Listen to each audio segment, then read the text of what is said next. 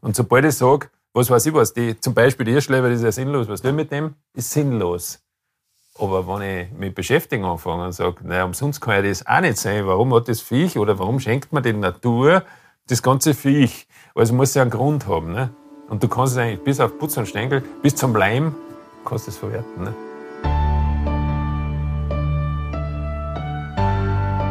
Das ist Rudolf, kurz Rudi Obauer. Sternekoch aus Werfen bei Salzburg. Gemeinsam mit dem Jäger Christoph Burgstaller hat er das Buch geschrieben Der Jager und der Koch. Christoph Burgstaller ist Jäger, Rudi Obauer ist Koch. Sie gehören zu den Besten ihres Fachs. Beide sind Naturburschen, die ein Faible für die Gaben der Natur haben. In Der Jager und der Koch nähern sie sich dem Thema Wildbrett aus ihrer jeweiligen Perspektive. Dabei nehmen sie den Leser auf die Pirsch ebenso mit wie in die Küche. Beide sind heute zu Gast in unserem Podcast Halb so wild. Hier stellen wir Ihnen bemerkenswerte Persönlichkeiten vor, die sich ganz der Jagd und den daraus gewonnenen Lebensmitteln widmen. Begleiten Sie mich, Jürgen Schmücking, auf einen Pirschgang durch verschiedene Reviere, beim Erkunden und Verkosten der unterschiedlichsten Schätze der Natur sowie beim gemeinsamen Kochvergnügen zur Verwertung dieser Köstlichkeiten. Und Sie werden hören, alles halb so wild. Der Jagdpodcast präsentiert von Swarovski Optik.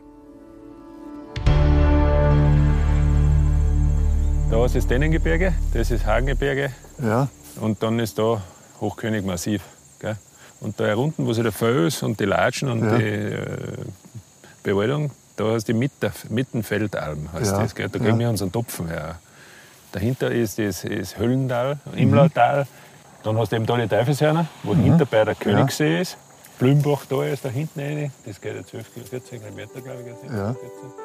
Und da die Schneisen siehst, das ist äh. Passlueck. Der Ausblick in die Salzburger Alpen vor Rudi Obauers Bauernhof in Bischofshofen ist atemberaubend. Begeistert von den Bergen seiner Heimat erklärt er uns, was wir sehen. Auch Christoph Burgstallers Blick schweift zu den gegenüberliegenden Bergen. Allerdings blickt er dabei auf seine ersten Lehrjahre als Jäger zurück und hat gemischte Gefühle. Wenn ich da umschaue, das ist es. Äh, links die Mandelwand, dahinter der Hochkönig, die Torseilen sieht man nicht, Riedelwand. Das war das Revier, wo ich gelernt habe, Berufsjäger gelernt habe. Ich bin ursprünglich aus Kärnten und 99 bin ich da hergekommen. Und speziell da rechts oben die Riedelwand, da habe ich gemischte Gefühle. Ich habe einen ziemlich einen strengen Lehrherrn gehabt und der hat mich da Samstag, Sonntag oft aufgeschickt, Schutzdienst machen, so wie es er früher gemacht hat. In der Früh aufgehen, aufs Tagwehren oben sitzen und den ganzen Tag Leute beobachten, so wie sie es halt früher machen haben müssen mit den Wildern. Und das war, war ziemlich eine, eine strenge Lehrzeit. Ja. Hat mir auch prägt jagdlich, muss ich ehrlich sagen. Gibt es das jetzt nicht mehr, die Nein, gar Schutzdienste? nicht, gar nicht. Das von der Wilderei ist das früher gewesen. Ja. Und er hat das einfach in seiner Dienstzeit machen müssen. Und ich war sein erster Lehrling und da wollte er einfach die, das weitergeben. Ja. War halt nicht mehr zeitgemäß. Auf dem Grundstück, auf dem wir gerade stehen, befindet sich auch der Bauernhof, den Rudi Obauer und seine Frau Angelika vor 14 Jahren endlich erwerben konnten. Und den sie in jahrelanger Arbeit liebevoll restauriert und wieder aufgebaut haben. Trotz der Unkenrufe, auch aus dem eigenen Freundeskreis, die meinten, das kann man ja nur noch abreißen. Nun leben die beiden seit anderthalb Jahren die Hälfte der Woche hier im Hof. Und es ist ein echtes Herzensprojekt.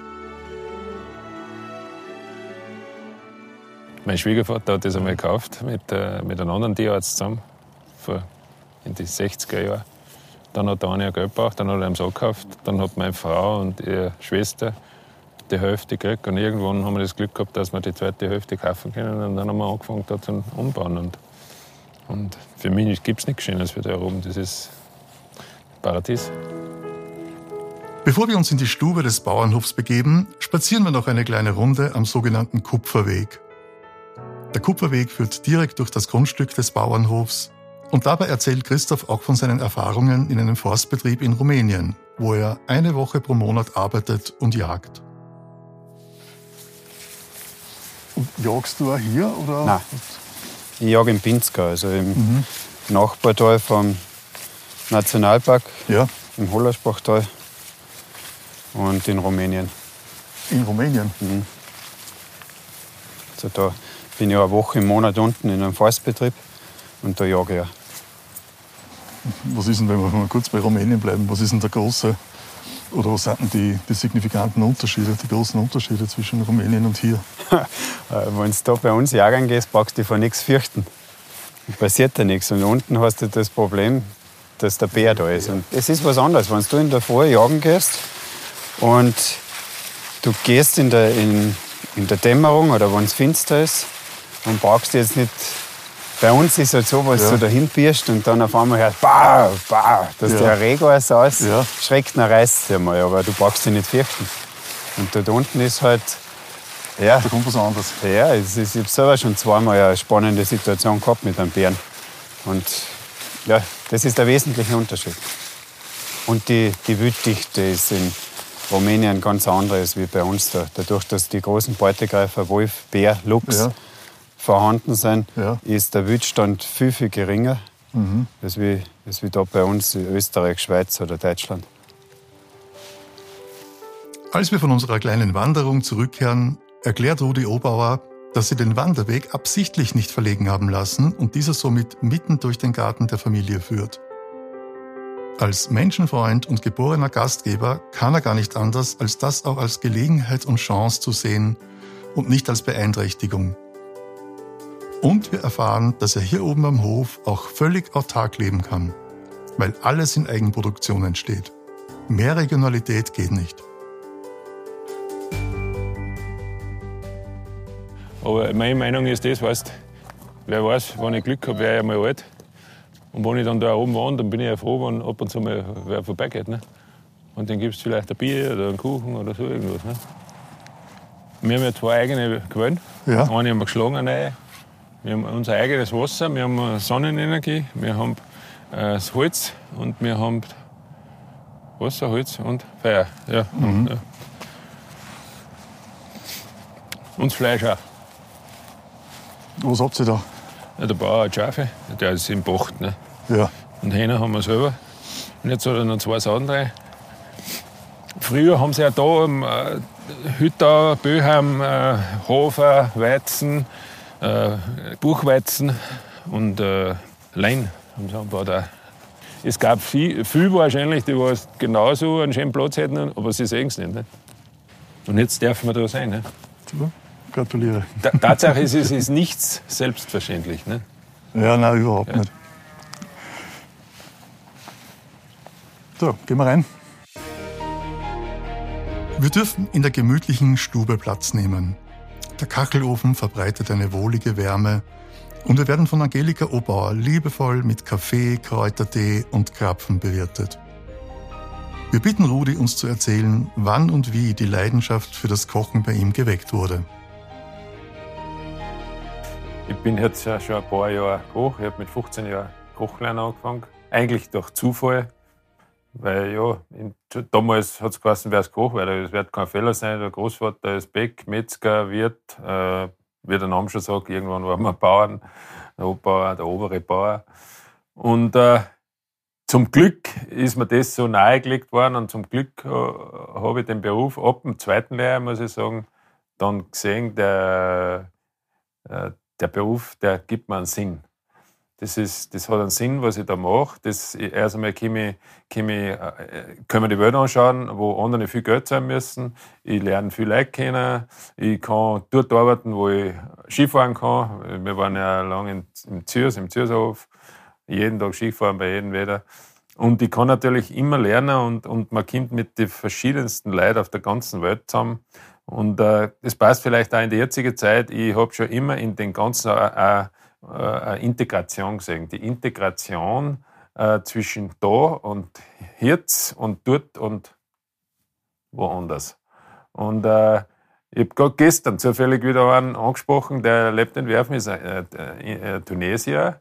Und der geht immer bei, vorbei und grüßt freundlich, Stirndl grüßt freundlich und die Mutter grüßt freundlich. Und ich gesagt, wo, wo, komm, wo kommst du her, wo arbeitest du? Ja, er ist von Tunesien. Sag ich, schau, es gefällt mir, dass wir jetzt äh, ein Gespräch anfangen, weil das ist die gelebte Integration. Da muss jeder wissen, wo, wo befinde ich mich und so habe ich mich zum Verhalten. Und dann hat der vollkommen recht geben. Aber auch wieder aus dem Beruf aus, weil ich gerade im Garten gearbeitet habe. Und dann habe ich gefragt, du, du bist so freundlich, habe ich gesagt, magst du was? Und er hat gesagt, ja was? Ja, dann habe ich ihm eine Topinapur ausgegraben und einen Fenkelkraut gegeben und, und ein bisschen Koriandergrün. Und so sind wir ins Gespräch gekommen. Und so ist mein, ich meine, jetzt habe ich meinen 60. Geburtstag gehabt. Und so ist mir eigentlich in die ganzen Jahre immer öfter gegangen, dass ich über meinen Beruf erst einmal wahnsinnig viel gelernt habe und man lernt ja immer. Also gerade in dem Kochberuf, das hört nie auf. Gell? Und wenn man glaubt, jetzt ist es das Endgültige, gibt's wieder andere Ansichtsweise und Sinn. Und durch meinen Beruf, jetzt, wenn ich das alles überspringe, meine, meine ganzen Auslanddinge, was wir gehabt haben, dann auch, weil dann der Gedanke war, jetzt machen wir nochmal ein Kochbuch. Und irgendwann sind wir zu dem Titel gekommen, der Jager, also der Koch und der Jager, weil das Thema Jagd Thema war. Und durch das, dass unser ältester Sohn, der Rudi, die Jagdprüfung gemacht hat, damals vor drei Jahren, da ist es eh schon länger her jetzt, glaube ich, war eben dann das Thema, jetzt brauchen wir eben, auch vom Verlag her, wer wird der Jäger zu dem Buch dazu. Und dann hat der Rudi gesagt, da gibt es jetzt noch einen, den hat er kennengelernt, das ist der Christoph Burgstaller.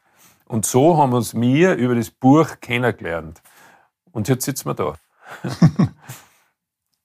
Eine schöne Geschichte. Ähm, aber für mich gleich ein Stichwort. Christoph Burgstaller. Die Fragen sind die gleichen, nur statt Kochen steht Jagen dort.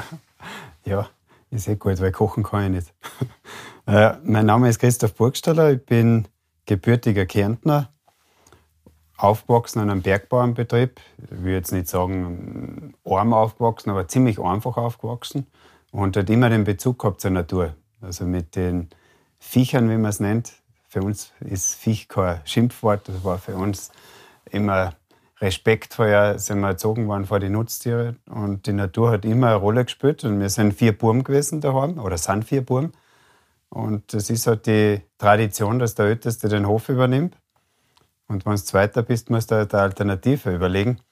Knecht wollte ich nicht bleiben. Dann Forst hat mich interessiert und eigentlich wollte ich Förster werden. Aber ich war in der Zeit damals ziemlich faul in der Schule und haben mir gedacht, ich gehe jetzt nicht die Försterschule in Bruck, die was fünf Jahre dauert, sondern die einjährige in Weidhofen der Yps. Und da habe ich dann einen Berufsjägerlehrling kennengelernt. Das war damals der Lanner Sepp. Und der hat mir erzählt, er ist Berufsjägerlehrling. Und die haben gefragt, was ist das für Blödsinn? Gehört auch noch nicht. Bei uns hat nie wer gejagt daheim in der Familie. Mhm. Und der hat mir ein paar Mal mitgenommen und das hat mich so fasziniert. Das, das Ausgehen im Wald, das Birschen eigentlich und das permanente Fehler machen. Also wenn du auf einen Ast steigst und einen Fehler machst und der Wild ist in der Nähe, dann ist der Fehler halt der eine zu viel gewesen. Und man lernt die Natur ganz anders kennen. Und eigentlich hat mir das von ersten Tag an gefesselt. Und dann habe ich gesagt, ich möchte Berufsjäger werden. Und wie, wie wir heute umgeschaut haben, es ist irgendwie wieder, ja, ganz ein spannende oder ein Mischgefühl, wenn man da in das leere wie umschaut. Es war eine harte Zeit, schöne Zeit und ich bereue keinen Tag, dass ich den Beruf gelernt habe.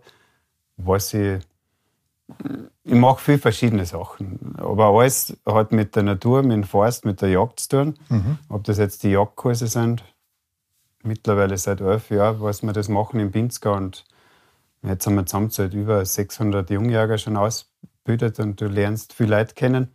Und unter anderem hat das auch ganz eine interessante Freundschaft darf ich das, glaube ich, sogar nennen, zwischen Rudi und, und mir seit äh, drei Jahren oder vier Jahren, was das jetzt ist mit dem Buchprojekt. Und das Lässige ist gewesen von Anfang an, ich sage es jetzt frei aus, aber ich mir denke, der Rudi und ich sind, glaube ich, beide in einer gewissen Art und Weise Sturschädel. Er weiß seinen Weg beim Kochen, ich weiß meinen Weg bei der Jagd und den gehen wir konsequent. Und ich glaube, das ist, wo man so nennen darf, auch das Erfolgsrezept, weil man von dem, was man macht, überzeugt ist aber nicht beratungsresistent. Also wenn wir was Neues sehen, nehmen wir es gerne auf. Und äh, ich habe sehr viel lernen können vom Rudi. Also wie er es heute schon gesagt hat, er schaut auf den Boden. Der Boden hat mich eigentlich nie interessiert, außer beim Gamsjagen, dass ich nicht ausrutsche, mhm. wenn ich es jetzt einmal so auf den Punkt bringe. Aber sonst ist der Boden, äh, ich habe es wild angeschaut. Und der hat mir eines von den prägendsten Beispielen ist gewesen, wie wir da den ersten Gams ausgeweidet haben, jetzt förmlich ausgedruckt oder aufgebrochen. Dann hat der Rudi gesagt, was das jetzt mit der Zunge? Ich habe ihm gesagt, erstens heißt das bei Jager lecker und nicht Zunge, aber nichts, der bleibt drin. Also keine Ahnung. Also, mhm. Ihr seid ja ein Wahnsinn, das ist das kann, Beste. Ich habe schon Fantasie, in welche Richtung das geht. Ja, das ist das Beste, das du das verwerten. Mhm. Und, und, dann ist mir, sind meine Sachen so gekommen, die Mütz. Meine Großmutter hat immer Mützschnitten gemacht, Mützschnittensuppen. Sensationell gewesen. Und dann habe ich einmal angefangen, die Sachen halt wegzutun und vakuumieren, in Rudi einiges gebracht, weil ich von Kochen, wie gesagt, keine Ahnung habe und auch nicht gewusst, wer das jetzt verwerten soll. Und kleinweise probiert in die Materie eine zum Kommen, das ist hochspannend. Ich meine, ich kann heute noch nicht kochen. Oder es reicht für mich zum Überleben. Aber das ist genau der Punkt. Er sagt, er kann, er kann nicht, mhm. weil er nicht will. Mhm. Aber ich bin mir ja, sicher, stimmt. wenn er Vielleicht. wollen tat, und wahrscheinlich kommt es einmal, im hohen Alter dann, wenn die Knie hin sind vom Gamshergern und so, dann werde ich auch warten auf die Leber und das, das zeigt mir, und wenn er will. Ich glaube, er ist der Typ, wenn er will, dann kann er das. Und das, das macht er genau stark, mhm. weil er weiß, aha, das hilft mir jetzt, das hilft mir nicht und das ist, für das habe ich noch nicht Zeit und das ist bei mir genauso.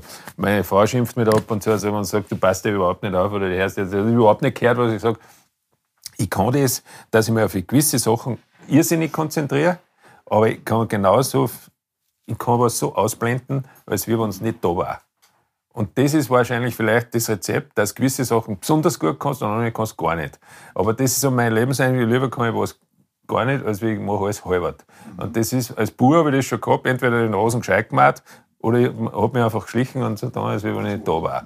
Aber wenn ich es gemacht habe, und das zieht sich durch mein ganzes Leben, glaube ich, dann mache ich es gescheit. Oder ich sage, ich kann es nicht, oder ich habe keine Zeit oder sonst was, aber ich glaube, äh, ich habe mit 18 Jahren ein Buch gekriegt von einem, einem Koch und das hat geheißen von Murphy, Die Macht des Unterbewusstseins. Und das Buch hat mir eigentlich, glaube ich, fürs restlich, für, für das weitere Leben den Turbo gegeben. Weil in dem Buch das so umkommt, erst einmal alles, was du im Unterbewusstsein, das ist ja auch im Gebet, ne? das ist ja alles du willst das, was du, wenn du sagst, äh, lieber Herrgott, hilf mir, dann hast du das drin und das wird da so, es wird, wenn nicht ein Unfall ist oder was, es wird so geschehen. Und so ist das mit der Macht der Unbewusstsein. Wenn ich was will, dann erreiche ich es. Und wenn ich will, kann ich morgen Medizin studieren anfangen ob ich dann fünf Jahre brauche oder was weiß ich, wie viel ist das wurscht, aber du schaffst das hundertprozentig. Und so ist es mit allen. Wenn man sagt, naja, das kann ich nicht oder was, naja, warum kann ich es nicht? Ne? Mhm. Weil es mich nicht interessiert oder weil ich Vorausbotschaft bin. Mhm. Und da glaube ich, ist das die Willenssache. Ich habe jetzt da ein Buch, das Ikigai heißt das, mhm. der Sinn des Lebens. Ja. Da geht es um einen Sinn.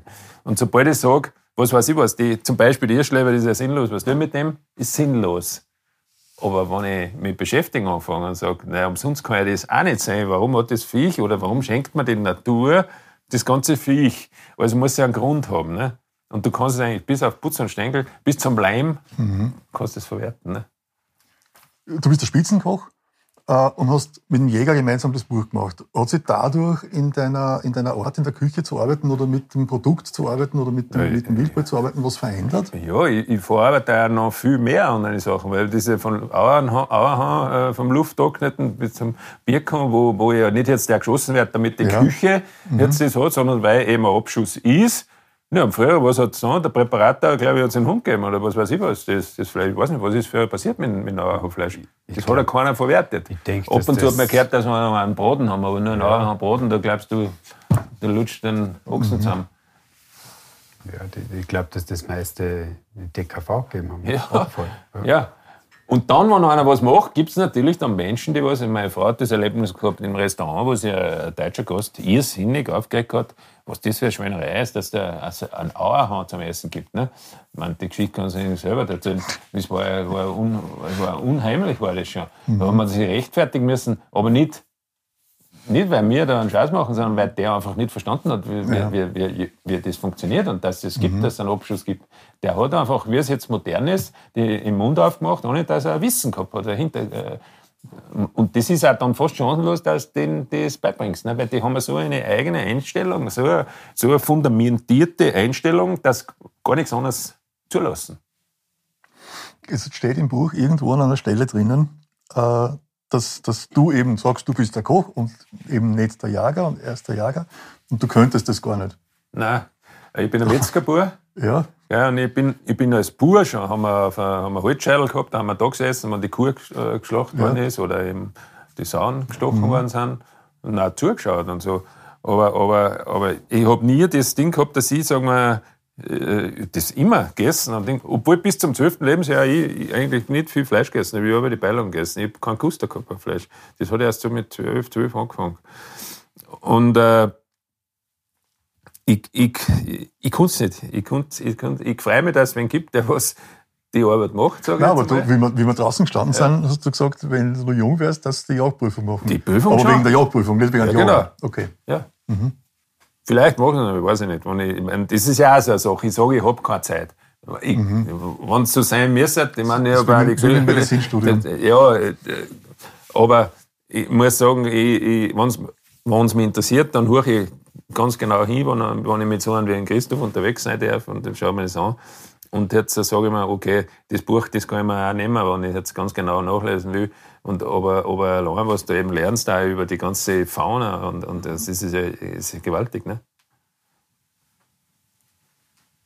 Ich meine, eigentlich gehört es in die, in die Hauptschule, das Thema. Gell? Normal gehört die, die, die naturbezogenen Sachen. Ja. ja. ja. Gut, das sage ich eh schon viel, viel Großindustrielle. Mhm das naturwissenschaftliche Denken geht jetzt einfach ab.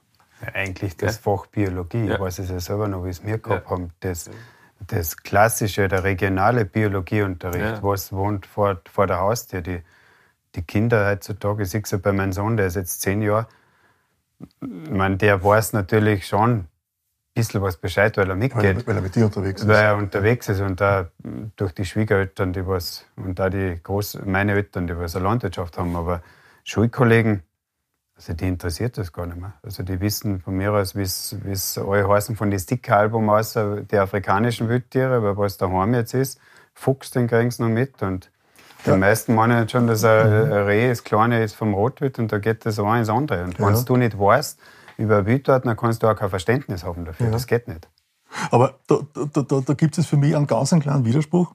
Ich, ich erkenne die Tendenz schon. Ich sehe, sehe das also mein Sohn ist acht, mein Jüngerer. Genau das Gleiche. Die lernen oberflächlich was dahin und, und, und wenn man mit ihnen spricht und dort ist, gibt es nicht viel, nicht viel Hintergrundwissen über, über das, was in der Gegend lebt oder wächst. Aber auf der anderen Seite machst du seit zehn oder elf Jahren die, die Jungjägerausbildung beim ja. Pinsker. Ähm,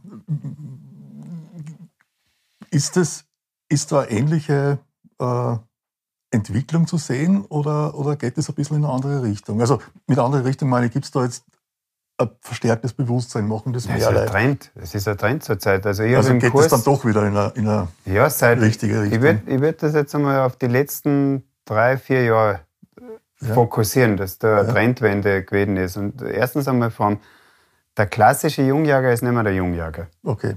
Also wir haben im Kurs von 15 Jahren, wo es den Kurs schon machen darf, mhm. mit 16 die Prüfung, mhm. bis zum ältesten, der was 76 war.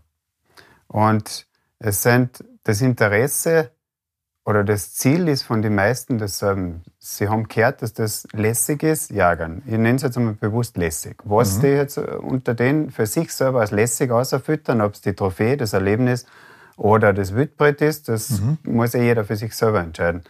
Nur ich habe da einige schon gehabt, wo ich weiß, das sind fanatische Motocrosser gewesen oder Trailfahrer, mhm. Bergläufer, jetzt zum Beispiel eine Ärztin, fanatische Sportlerin, Vegetarierin. Und die hat den Jagdkurs gemacht, weil sie einfach ein bisschen über die Wildtiere wissen wollte. Mhm. Und das Interessante ist ja, ich rede jetzt nicht von meinem Kurs allein, sondern ich glaube, da kann man alle Kurse hernehmen du hast, du, du wandelst fast den Menschen vom, vom November bis im März. Mhm. Weil wenn der jetzt ähm, in Zell am See wohnt, nehme ich als Beispiel her, und geht in der Woche einmal um den See um oder joggt um den See um, wenn er sportlich ist, dann hat er das bis zu seinem 40. Lebensjahr immer gleich gemacht. Ja. Und jetzt macht er auf einmal die Jagdprüfung und lernt über den Fuchs, die Bisamratten, die verschiedenen Enten, über die Reiher Kormoran. Und die verzögern auf einmal bleiben stehen und schauen rein, ist das jetzt ein Schwimmenten, ein Tauchenten? Ah, da hat er gemeint, da könnte ein Biss mhm. sein. Das heißt, die sehen die Natur ganz anders. Mhm. Der bewegt sich anders in der Natur draußen. Und damit, das ist das, was ich gemeint habe, hat er ein Grundverständnis. Ja. Ich höre sehr oft unter Jagdkollegen, wo wollt ihr es hin mit den Jagdkursen, wenn ihr so viel ausbützt, wir haben ja gar keinen Platz mehr für die Jäger. Mhm. Ist teilweise auch berechtigt, aber ich finde, jeder, der was den Kurs macht, der hat ein anderes Verständnis. Was man merkt, ein Drittel von den gesamten was im Kurs hocken, üben die Jagd nicht aktiv aus. Mhm. Aber das Drittel hat genauso ein Verständnis. Ob das Verständnis nachher kritisch ist, das ist ja egal. Aber er weiß einmal grundsätzlich, um was geht es und was kommt bei uns vor. Ähm, nur einmal kurz zum, zum, zum Restaurant, weil wir nämlich einmal in, im, im Gespräch schon kurz das Thema, das Thema gehabt haben, man braucht, ich weiß nicht mehr genau, wie du das gesagt hast, internationale Sachen, um gute Bewertungen zu kriegen oder irgendwas in die Richtung war das. Das ähm, war einmal so. Das hat sich verändert. Das hat sich verändert. Ähm, was ist jetzt wichtig? Ja, das Wichtigste ist, dass es einmal gut ist. Ganz wurscht, was ist, es mhm. muss einmal gut sein, weil es mhm. hilft ja nicht, wenn ich das Händel vom Bauernhof habe und das Luder so zach ist oder was der Teufel was ist, interessiert mich nicht wenn ich die Hände Also du redest schon vom Produkt, also vom, ja, eigentlich vom, genau. vom Rohstoff. Ja, also von der Regionalität, die mhm. übertriebene, ich sage jetzt einmal die übertriebene Regionalität. Ne? Mhm. Weil das sage ich schon, aber wegen dem, dass einer in Großhauer geboren ist, muss er nicht sein Leben lang mit der Lederhose nebeneinander rennen. Ne? Es genügt, wenn er es daheim hat oder zu gewissen Anlässen oder sonst mhm. was. Und so ist es beim Kochen. Ich meine, äh, das sollte ja nicht das eine das andere ausschließen. Und ich habe es eh schon einmal gesagt, ich bin für Integration, ich bin nicht für Ausschluss, ich bin für das, dass man Meinungsfreiheit haben kann. Und ich bin gerade, die Küche ist der Beweis, was das Integration gibt. Mhm. Nehmen wir mal einen Lebkuchen ohne Lebkuchengewürz. Da redet kein Mensch über, dass das, was weiß ich, und, unter wildesten Umständen am Anfang mhm. wahrscheinlich gehandelt worden ist, der Zimt mhm. und der Piment und was da alles drin ist, der Kardamom. Mhm. Ne? Da denkt man, das ist selbstverständlich. Ne? Und darum finde ich, dass auch die Chance der Küche, ich wollte schon mal ein Buch schreiben, die Integrationsküche, bevor das Integration mhm. ein großes Thema ja. hat kein Verlag angegriffen. War, warum immer? Ja. ja. Warum immer? Ja. Aber Küche und Gastronomie und, und, und, und, und, und Fremdenverkehr ist immer Integration. Mhm. Ne? Und was gibt Schönes, wenn ich in die Provence komme und es ist Provence. Mhm. Es ist da, es schmeckt die Provence. Oder eben, wenn ich zu uns komme und da habe ich eben diese, das Wüt, mhm. was ein, ein, ein, richtiges äh, regionales Zeichen mhm. ist. Ne? Aber es ist natürlich, man muss das durchziehen und es ist das alles mit Arbeit verbunden. Gell? Mhm. Und wer äh, mal ein ganzes Tier zerlegt hat, der weiß, oder ein Jager, ein Jager wird keinen 8-Stunden-Tag haben, den gibt's nicht. Mhm.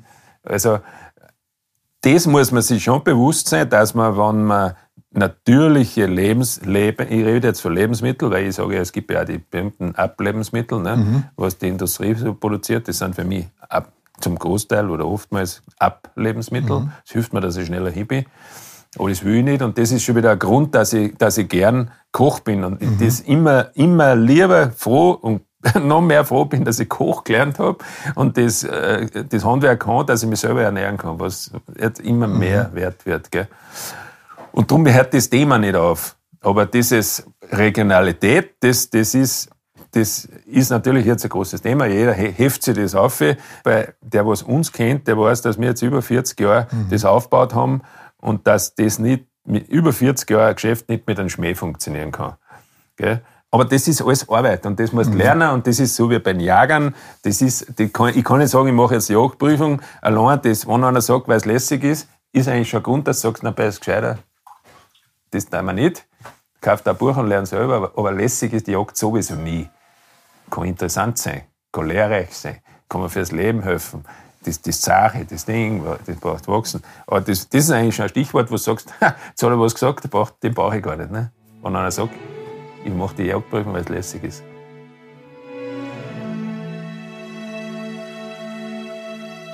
Möchte von meinen beiden Gästen wissen, ob es einen Unterschied aus der Sicht des Jägers oder des Kochs gibt, wann der optimale Zeitpunkt für einen Abschuss ist. Christoph Burgstaller kann aus der fundierten Sicht des Jägers berichten.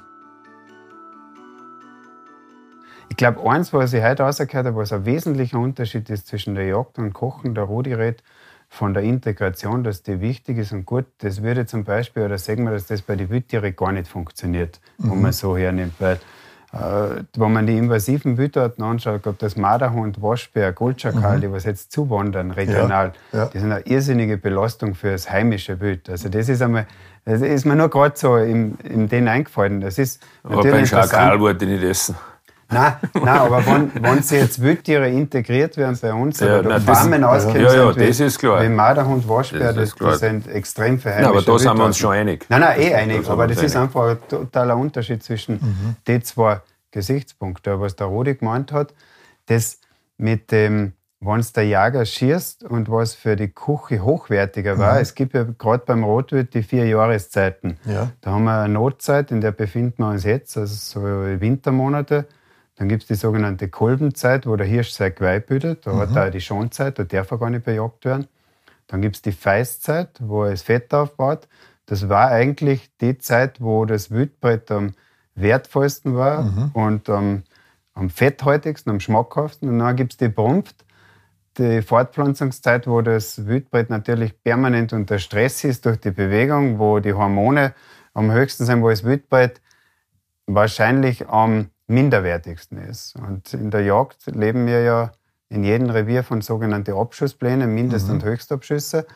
Und wenn ich mein Revier hernehme, oder da, wo ich jag, wir schießen 30 Stück Rotwild. Mhm. Davon dürfen zwei Hirsche in der Ernteklasse erlegt werden. Also das sind die tatsächlichen Trophäenträger, was man mhm. sich jetzt da vorstellt. Und ja. das sind alte Hirsche, ältere Hirsche, über zehn Jahre, die was sehr heimlich sind.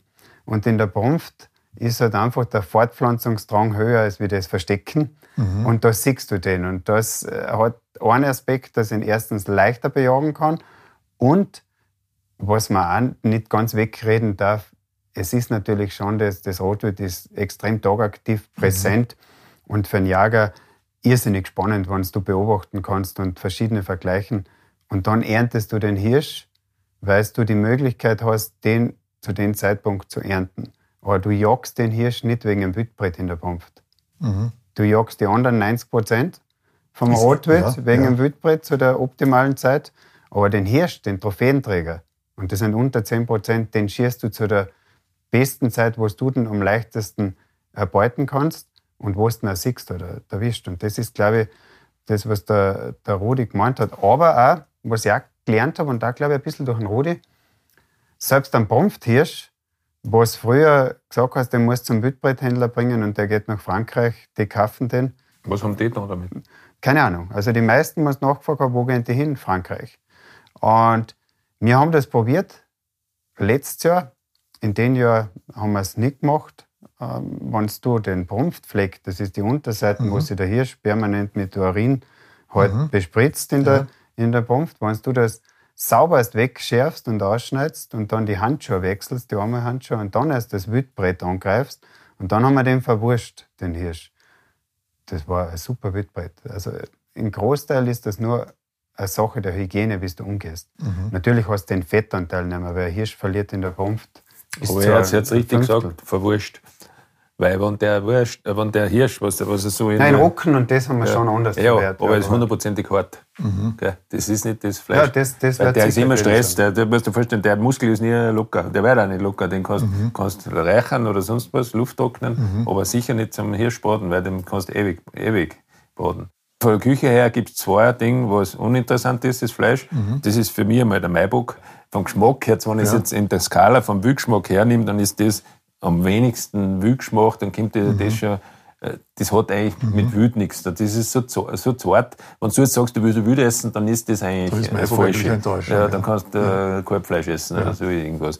Und dann ist es eben so ein Pumpthirsch. Ne? Mhm. Weil wenn du den in der Pfanne hast, das, das ist ja die gleiche Idee beim Fleisch, oder? Das, das ist hoffnungslos. Ne? Ja. Früher, ja, wie wenn sie einen mhm. gespickten Hirschbraten, weißt du, ja. wo sie nicht geschmort haben und Cognac und Zeug und denk, ja. nur da war auch der Hunger noch größer, ne? Und dann Hirsch, war dann mehr oder weniger war das wahrscheinlich mhm. dann wurscht, ob der ein bisschen mhm. verunftelt hat. Das ist, äh, hat auch mit der Zeit tun, ne? Weil, äh, wenn ich jetzt das da habe und das, dann nehme ich zuerst mhm. das, was besser ist, ne? Außer vielleicht hoffen wir es nicht, dass die Zeit schlechter wird, dass du mhm. froh bist, wenn du sowas mhm. hast. Es kann vielleicht sein, wenn man es testet, dass der als äh, geräucherter und luftgetrocknet vielleicht dann besser ist. Das kann sein. Gell, dass das dann intensiver ist. Weiß ich nicht. Müsstet mal probieren. Im, Im Grunde macht die Natur nichts, was zum Wegschmeißen mhm. ist. Kurze Frage, weil, weil du gerade das Wort erwähnt hast. Ist, ist Ernten Jägersprache? Nein, ich will jetzt nicht sagen, dass Jägersprache ist. Ernten. Jeder findet für das, was er tut, sein Ausdruck. Und es gibt ja auch in der Weidmannsprache regionale Unterschiede. Für, okay. mich ist, für mich ist es schon Vielleicht ist Ernte jetzt nicht das richtige Wort, weil wenn ich was ernten muss ich was sehen. Aber ein Teil vom, vom Sehen ist ja für mich auch die Hegearbeit. Das ist ja, ich, ich, Nein, ich finde ich find den Begriff spannend. Ich finde find ihn auch viel passender als Entnahme. Also ich, ja, Entnahme ist irgendwas, das, das ist, wie wenn ich was rechtfertigen will. Ja, genau, dass ich was entnehme. Ich gehe raus und die, ja. wenn wir uns ehrlich sind, wenn ich den Abschussplan da habe und ich muss 24 Stück Kalbe schießen, das ist das mhm. Weibliche und die, die Ungut, und ich darf zwei gute Hirsch schießen, mhm. dann ist für mich immer das Interessante, die zwei guten Hirsch, was ich als Bonus kriege. Und das andere jage ich natürlich gern. Da habe ich ein Wildbrett, da habe ich das Leder, was ich lasse mir jede Sommerdecken jetzt vom Rotwild gerben zu Leder. Mhm. mhm. Und gerade jetzt vor ein paar Tagen abgeholt, semisch gerbt, grenzgenial. Dann lass da wieder mal. Was heißt semisch gerbt? Macht der Föstberger zum Beispiel oben. Das ist die alte Variante, wo es eigentlich noch mit Natur, äh, mit natürlichen Materialien gerbt wird, also nicht mit Chemie oder wenig, was da Beisätze sind. Und das ist auch, das Leder bleibt immer elastisch. Aber interessant ist ja, du kannst ja nur die Sommerdecken, also Decken ist der Ausdruck für die, mhm, für die Haut, ja. hernehmen, weil im Sommer ist die Haut dicker und es sind weniger Haar. Und im Winter ist die Haut dünner und mehr Haar. Das heißt, mhm. du kannst im Winter das Leder nur hernehmen für irgendeine Dekorationszwecke. Mhm. Wenn du ein Bett habt zum Beispiel. Aber für Leder, für Hosen. Aber jetzt nicht für Lederhosen. Aber wenn du dann, ich muss ehrlich sagen, das ist grenzgenial, wenn du das Leder da hast und du siehst den Schuss dort, bei, bei einigen von den Häuten oder von den Decken weißt du, das war das Stück. Und dann legst du es auf und ich weiß jetzt noch, mein Bub, wie er gesagt hat, boah, das riecht intensiv, wie ich die aufgelegt habe. Und ich sage, was tust du mit denen? Ich weiß nicht, vielleicht lasse ich mal Lederhosen machen oder vielleicht den Sessel da drüben überziehen mit den Leder. Und ich habe gesagt, fahr mal drüber oder zieh mal an, gehen wir auf die andere Seite. Ich lasse das. ist halt einfach ein Produkt, was sie auch vor der Zeit, wie wir uns kennt haben, weggeschmissen habe am Luderplatz. Mhm. Der Luderplatz ja. ist da außer ja. halt für einen Fuchs. Ja. Weil es für mich jetzt nicht den Wert gehabt hat und leider machen das sehr viele Jäger nach wie vor, weil, mhm. sie, es, weil sie es nicht kennen und das ist auch ein Teil vom Wohlstand. Weil was tue ich wegen einer Lederhaut? Ja. Mittlerweile, ich weiß es ganz genau, von meinem, von, ja, die Juniorchefin, die hat einen Hirsch geschossen vor zwei Jahren und die habe die die Decken nicht gerben lassen, habe ich nichts gesagt. Und zu Weihnachten habe ich sie geschenkt. Der hat eine riesen Freude gehabt, der hat sich eine Handtaschen machen lassen mit dem. Mhm. Und das ist auch ein Trophäe. Ja. Und, und die heißt mit, das ist der Hirsch, was ich geschossen habe. Ja. Nicht nur daheim die Trophäe. Mhm. Das, ist, das, das kann schon was. Und das ist das, was ich meine, dass ein Umdenken wieder da ist. Und das ist auch eine Aufgabe und eine Verantwortung, was wir als Kursleiter haben, mhm. dass du den Jungjäger abholst und da sagst, das Rotwild ist jetzt nicht nur, dass du das Wildbrett hast vom Kalbit mhm. und vielleicht die Grandeln, also die, die Eckzähne im Oberkiefer, mhm. was ein Schmuck ist, mhm. sondern auch sagst, Schatz, mir hat der Koch einmal aufmerksam gemacht und das ist auch lässig, du kannst den Lecker und die Sachen verwenden und da war es Leder. Mhm. Und du brauchst da keine Angst davor haben, dass, was soll ich mit denen tun? Weil du brauchst, das Einzige, was du tust, ist entweder eingefrieren und wenn du Zeit hast, fährst du dort mhm. bei den Gerber vorbei und nach einem Jahr holst du das Leder ab, das Fertige. Mhm. Siehst Christoph Burgstaller beschreibt im Buch Der Jager und der Koch auch das Zerwirken, sprich das Ausnehmen und Zerlegen des Wildes. Und ich möchte wissen, ob ich den Begriff auch richtig verstanden habe. Genau, Zerwirken ist Grobzerlegung. Das ist aber aus der Not also entstanden, weil in dem Revier, wo ich jetzt bin, sind von den 24 genannten Stück Rotwild, was Mindestabschuss ist, drei Viertel zum Austragen. Und das in etwa, der Rudi ist da mitgewesen, haben wir das ausgetragen? Eine Stunde, oder? Das du hast getragen. Ja, du hast mir geholfen zumindest. ja, wenn du das eine Stunde tragst und wenn du, wenn du das im Revier draußen mhm. nicht nur ausweidest, sondern so, auch ja. das, Haupt draußen lässt, was du dann nicht, mhm. nicht brauchst und die Knochen, also die Federn, die mhm. Rippen und das, du hast schon ein Drittel weniger Gewicht und du kannst das besser kompakt in einen Rucksack einpacken. Also das ist aus einer Not daraus entstanden. Für mich habe ich halt, äh, da gibt es einen ganz einen wichtigen Teil, dass du das nie in Plastik einwickelst. Mhm. Wenn du willst, sofort in einen Plastiksack tust, das ist warm, das stickt ab, das kriegt okay. einen, einen Schlutz. Ja. Das ist noch die Qualität. Wir haben da so Leintücher gemacht mhm. lassen, das wicke ich in Leintücher ein, tue das in den Rucksack rein und dann daheim tue es in der Kühlung gleich wieder raus. Und hängen aber auch das Leintuch drüber. Wild hat ja mhm. relativ wenig Fettanteil und wenn ich das jetzt nur das Wildbrett den Schlegel hat, hängen lasse oder den Rücken, trocknet es extrem aus. Und da hänge halt immer das saubere Leintuch drüber. Von der Wildbrethygiene. Ja, das, wollte, das wäre meine nächste Frage. Von der Wildbrethygiene ja. ist es meines Erachtens total bedenkenlos, weil mhm. du ja im Revier draußen jedes Schussfleisch, mhm. was wir Jäger ja haben, äh, wegschneidest und gar nicht mhm. mitnimmst. Und wenn du das aber als Ganzer mitnimmst in der Decken, hast du ja einige Tage das, den Bluterguss auf ja. Deutsch, das Schussfleisch drin und das Wildfleisch, habe ich jetzt für mich gemerkt, nimmt den Geschmack an. Also ich zerwirke mhm. alles selber, ich mache ja. alles küchenfertig selber und für für Würste, was wir halt brauchen, das ja. Fleisch schneiden, das riecht nicht. Mhm. Und wenn ich was in der Decken reinhänge und dann erst die Decken abziehe, dann habe ich natürlich den Fäulnisprozess für ein paar Tage drin. Mhm. Das, das kannst du nicht äh, weg, mhm. wegreden. Du musst halt mehr ausschneiden dann.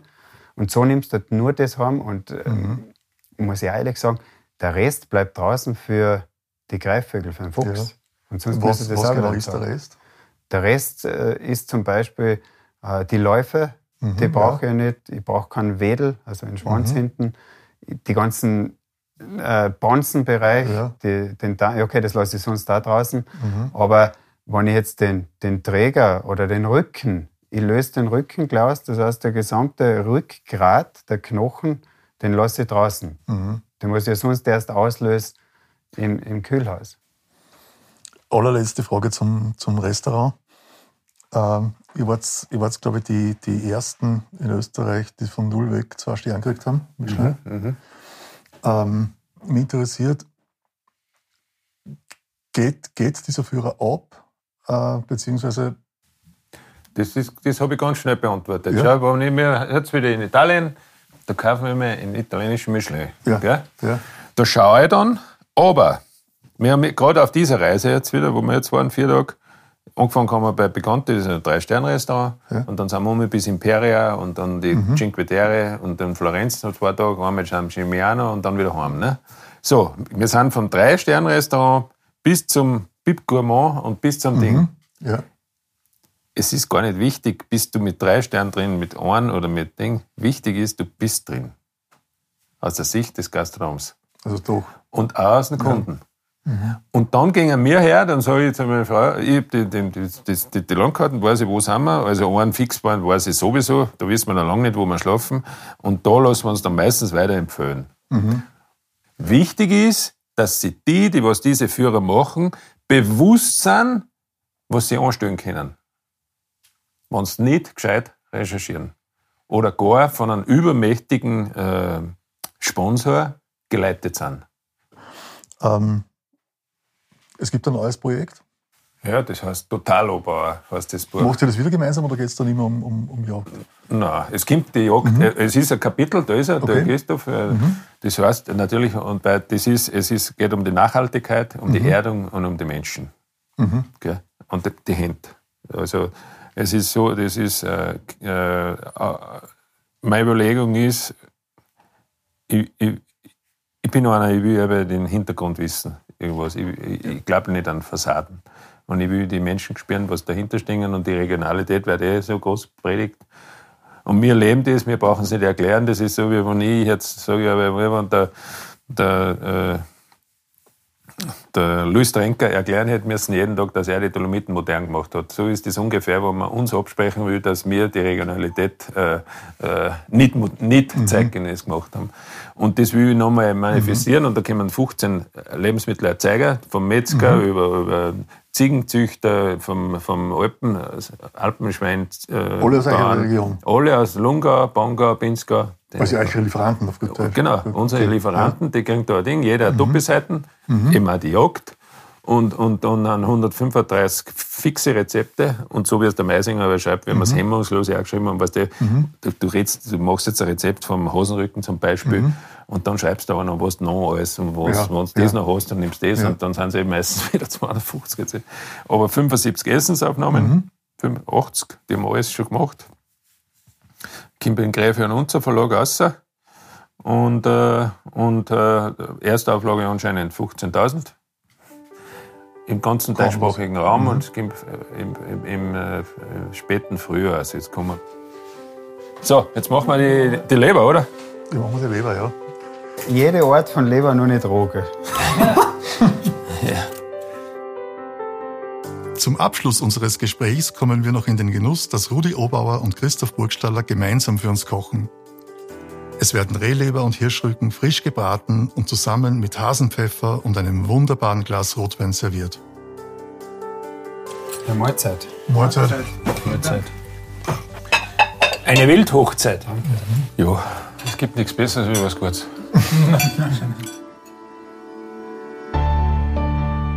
Das waren Rudi Obauer und Christoph Burgstaller zu Gast bei Halb so wild, dem Jagdpodcast präsentiert von Swarovski Optik. Es würde uns freuen, wenn Sie den Podcast abonnieren und auch weiterempfehlen, wenn er Ihnen gefallen hat. Schreiben Sie uns auch gerne Kommentare oder Fragen an socialmedia.swarovskioptik.com. Vielen Dank fürs Zuhören und bis zum nächsten Mal.